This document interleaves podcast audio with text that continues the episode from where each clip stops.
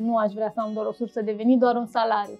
Pentru că dacă ești la job și se întâmplă ceva ce, nu știu, poate nu-ți convine sau simți că nu mai crești acolo, dacă renunți, renunți la singura ta sursă de venit și de asta mulți oameni, cred că și tinerii în special, se complac în niște joburi și în niște situații care, nu știu, n-ai ce să faci, ai o chirie, ai, nu știu, cheltuielile cu studiile și rămâi da. În jobul ăla.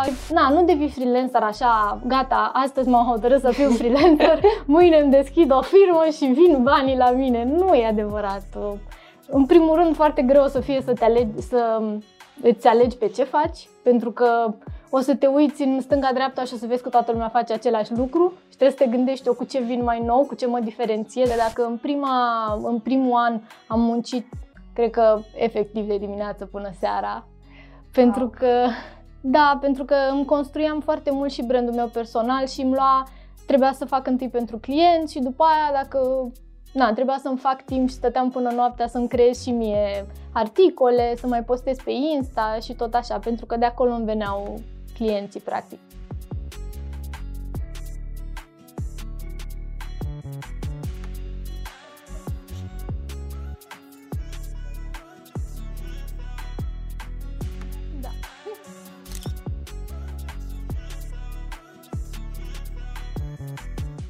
Uh, mai întâi vreau să te întreb ce facultate ai făcut, ca să știe și lumea.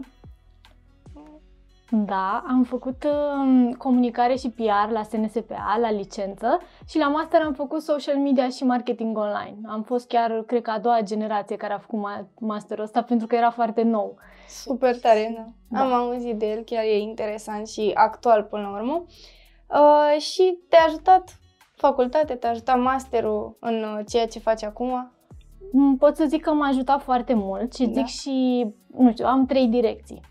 Odată m-au ajutat profesorii și ce am studiat acolo, mai ales la master, au fost niște materii foarte actuale, ca să zic așa, de la social media, cum faci calendarul de postări, cum faci un mm. comunicat de presă în cazul, în cazul în care vrei să te duci și înspre P R.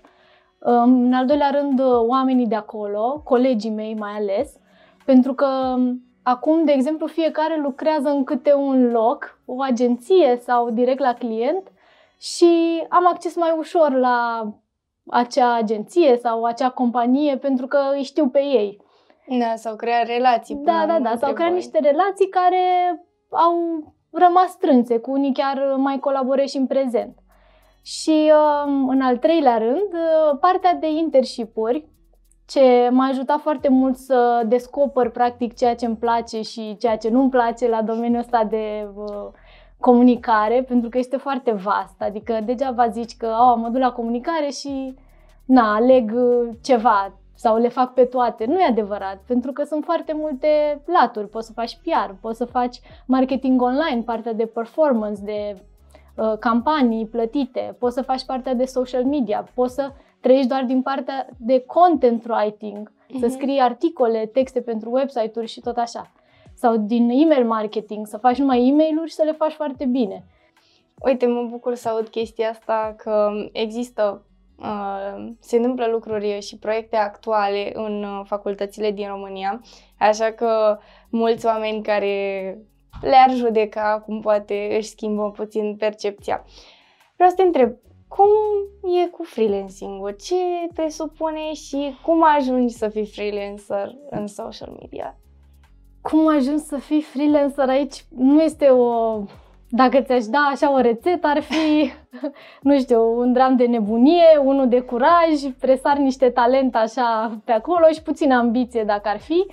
Deci e o rețetă complexă, nu știu, să ajungi freelancer în adevăratul sens. Eu cred că trebuie să înceapă de la o motivație de-a ta, o, nu știu, când te gândești cum ar fi să ai o carieră ideală sau ce ai vrea să faci cu viața ta, că e întrebarea asta peste tot, ce faci cu viața ta.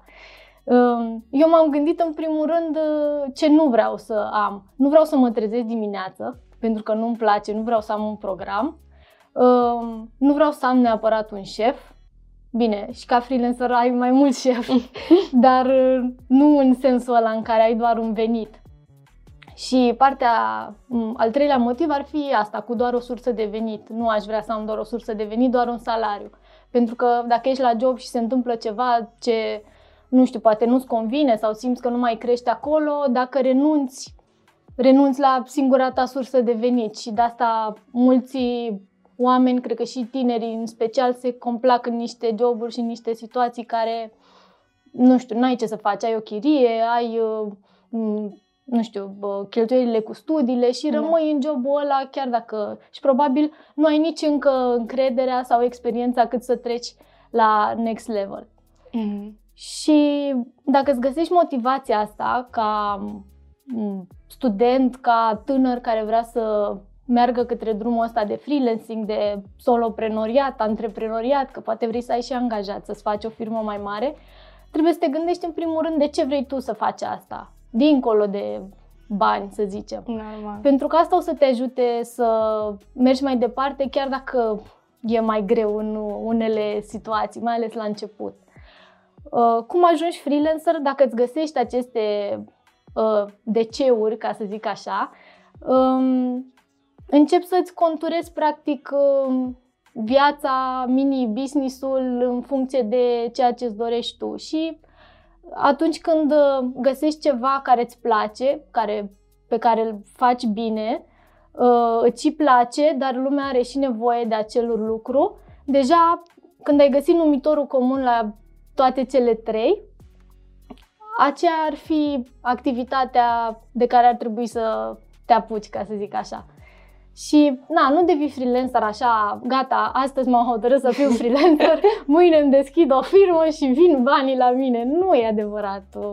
În primul rând, foarte greu o să fie să, te alegi, să îți alegi pe ce faci, pentru că o să te uiți în stânga-dreapta și o să vezi că toată lumea face același lucru și trebuie să te gândești eu cu ce vin mai nou, cu ce mă diferențiez, nu știu, poate să fie pe serviciu, poate să fie că te adresezi doar unei anumite nișe. Uite, de exemplu, fac texte doar pentru uh, clinicile dentare sau mai știu eu ce. Poți să faci un research înainte să vezi ce se caută, poate ce se plătește mai bine și cum poți să te implici în tot felul de proiectele pe genul ăsta.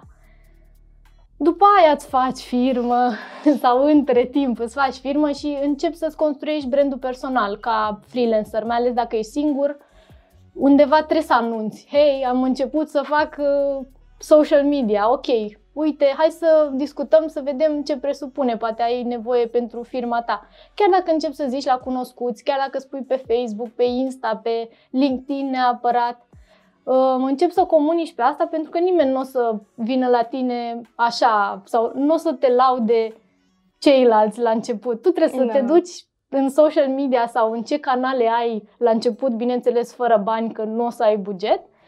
Folosești în mod organic ce ai la îndemână, uite, poți să-ți faci un blog, un, un website direct cu ceea ce faci și ce se leagă de, de domeniul tău și ieși în online și strigi în gura mare că, uite, eu sunt Mihaela și fac social media, știi? Și de acolo se leagă, încep să colaborezi cu niște oameni, poate îți scriu direct sau poate te vede cineva care are, de exemplu, o agenție și mai are nevoie de oameni. Și doar of. atât. Doar atât. Foarte, foarte puține lucruri de făcut. Da. Ei bine, dar nu imposibile, nu sunt imposibile.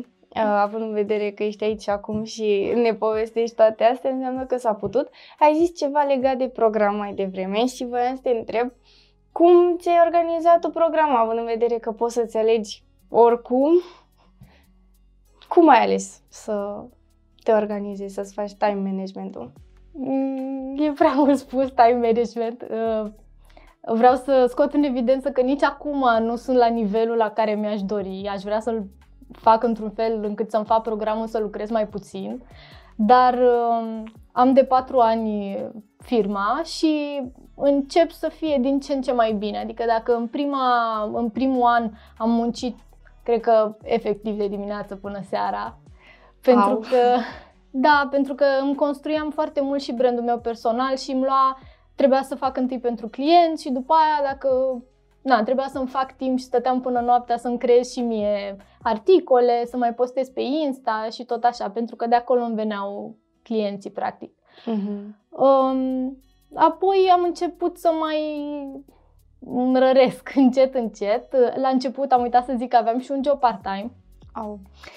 Adică eram în uh, anul întâi, cred, de master, cu jobul part-time și cu freelancing-ul și încercam să le jonglez pe toate trei, practic. Um, pentru că atunci la început nu aveam suficienți bani să uh, mă descurc cu toate și am rămas și pe jobul ăsta de jobul part-time. Eram uh, tot pe partea de marketing la un uh, startup pe H R. Mi-a plăcut să lucrez cu firme mici pentru că mi se păreau mai unite așa mereu. Mi-a, mi-a plăcut să am o echipă și atunci. Um, după aia am început să lucrez, să zic, să-mi fac un program normal, dar tot nu era, era de șapte ore în loc de zece și tot așa. După aia am mai, am mai trecut încet, încet și acum pot să zic că am, nu știu, vreau să ajung la cinci ore de lucru, aș vrea la patru, că e partea aia cu, nu știu, să lucrez patru ore pe zi pentru că tot atunci ești cel mai uh, creativ, să zic așa, da. Că... Na, în social media, asta e cea mai, acesta e cel mai mare atu, știi?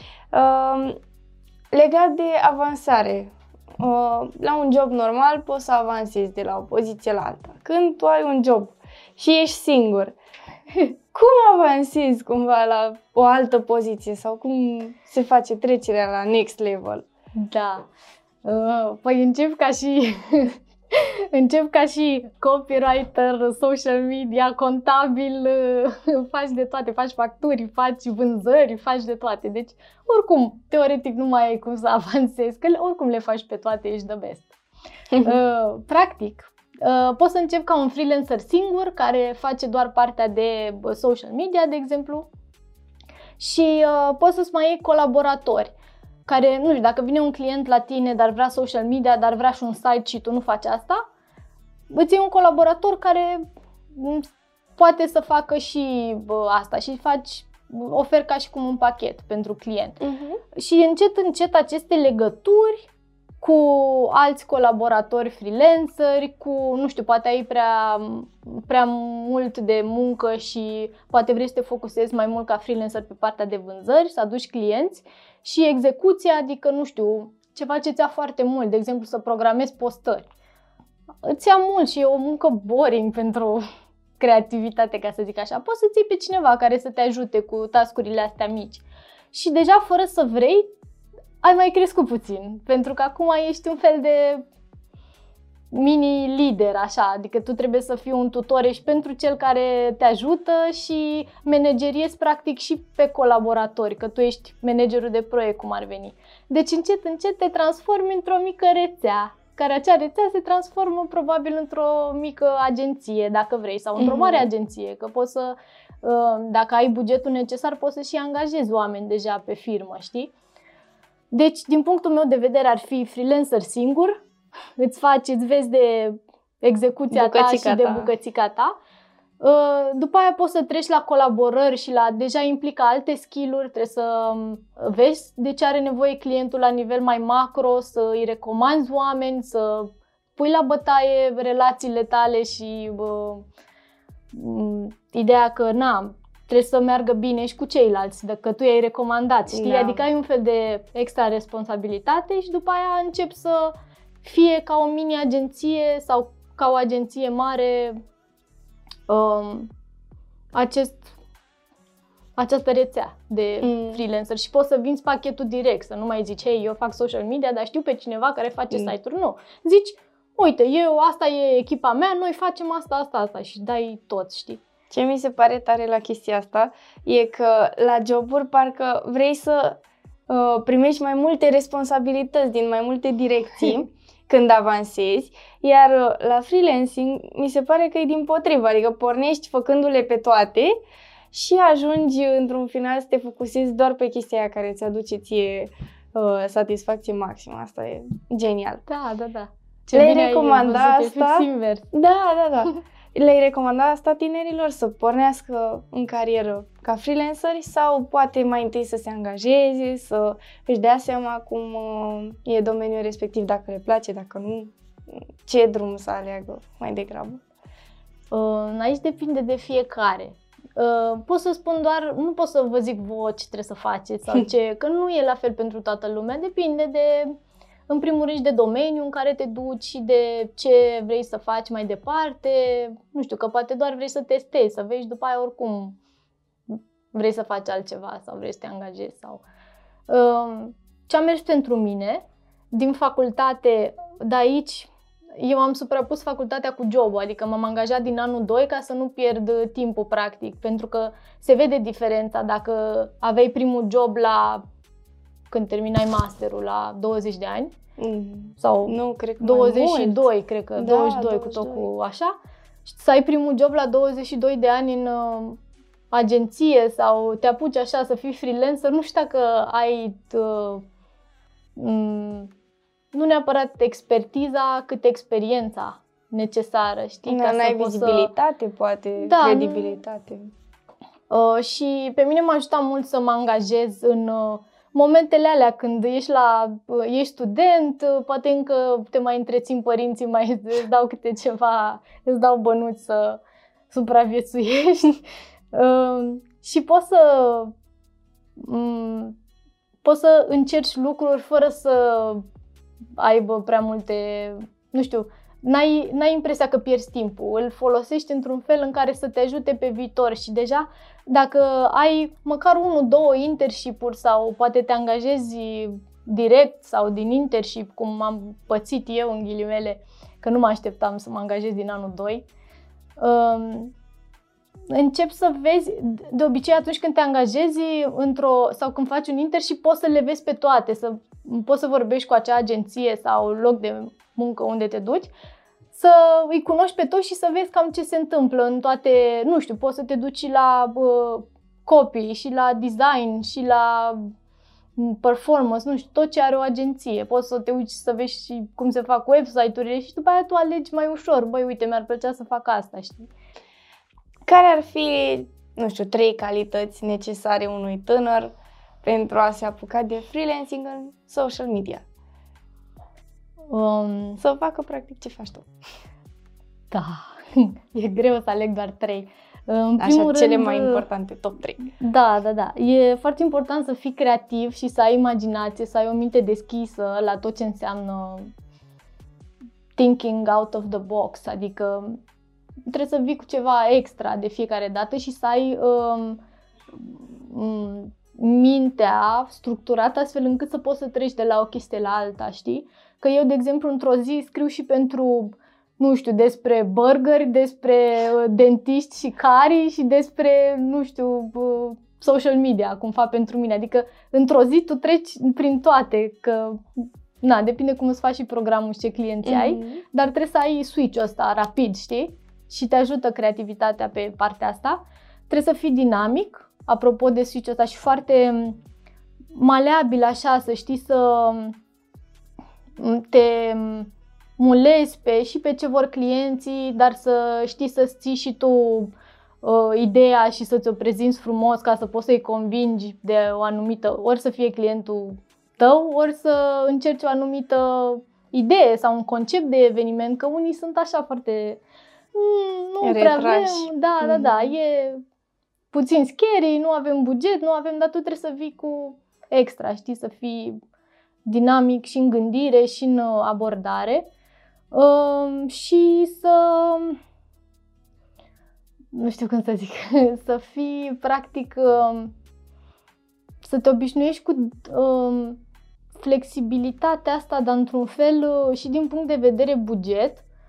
Adică trebuie să ai o tărie de caracter, cred că e în, în esență, pentru că să nu te lași dobor că, și să nu iei personal că uh, pleacă un client mare, de exemplu, uh, și zice cu o lună înainte, în cel mai bun caz, că unii nu prea zic neapărat și...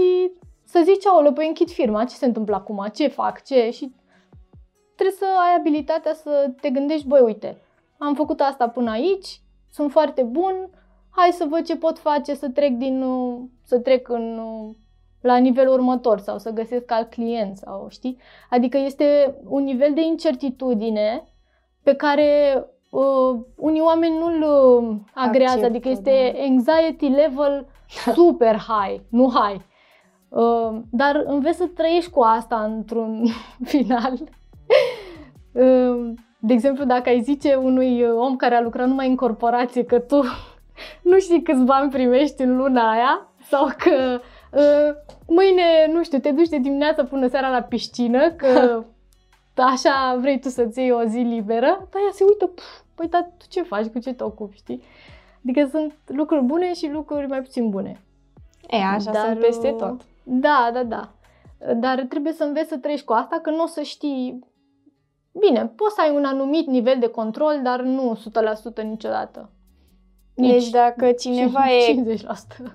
Dacă cineva e creativ, dinamic și are tărie de caracter să accepte toate uh, lucrurile astea, incertitudinile astea, ar putea urma exemplul tău și cred că îl va ajuta acest uh, videoclip. Mulțumim mult pentru prezență! Mulțumesc și eu!